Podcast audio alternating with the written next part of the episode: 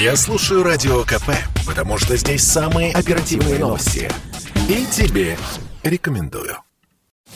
В Москве пытаются выселить из квартиры женщину с дочкой-первоклашкой. Из их квартиры, которая приобреталась в ипотеку. Катерина Михайленко, о ком идет речь, риэлтор с 25-летним стажем. Она-то точно знает, как заключить выгодную и безопасную сделку с недвижимостью. Но просчиталась. Через 8 лет после продажи первый владелец квартиры в суде заявил, что он алкоголик и не понимал, что продает свое жилье.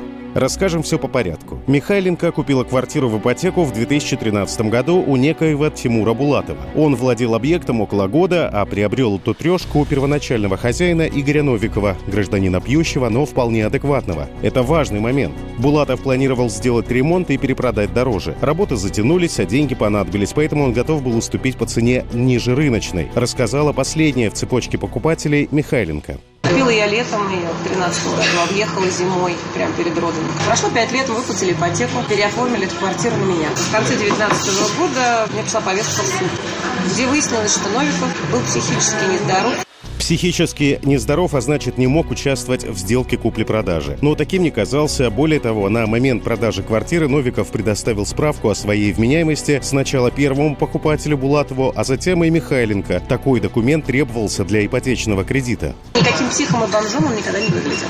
Был всегда по погоде одет. Говорил, что ему могут приходить письма, э, чтобы я передавала. Мы обменялись с ним телефонами.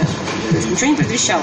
Но прошли годы, и гражданин Новиков обратился в суд с иском о признании недействительным договора купли-продажи его квартиры. Утверждал, что подписывал бумаги, не понимая, что делает. Суд назначил психиатрическую экспертизу. Поручили ее сотрудникам Института имени Сербского, которые пришли к неожиданному выводу. Новиков страдает психическим расстройством и сейчас, и когда подписывал бумаги на квартиру. На основании этой экспертизы суд расторг как сделку между Новиковым и Булатовым, так и все последующие, а право собственности на недвижимость признал за истцом, то есть за Новиковым. Это решение устоялось уже и в апелляционной и кассационной инстанциях. Сейчас адвокат Новикова занимается иском о снятии с учета и выселении из квартиры Катерины Михайленко и ее дочери. К этой истории много вопросов. Почему-то в документах нигде не фигурирует несовершеннолетняя дочь. Интересы ребенка как будто остались за скобками. Почему суд не обратил внимания на справки психиатров, которые на момент продажи и перепродажи квартиры говорили о полной дееспособности Новикова?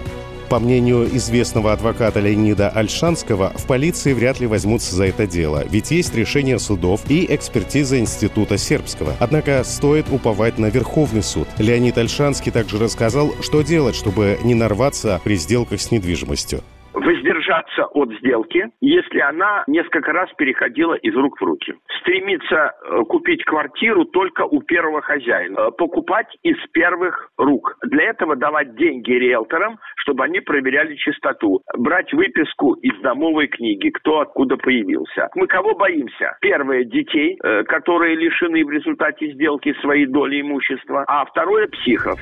И лучше всегда указать в бумагах реальную стоимость квартиры. В случае мошенничества судиться вы будете именно за эти деньги.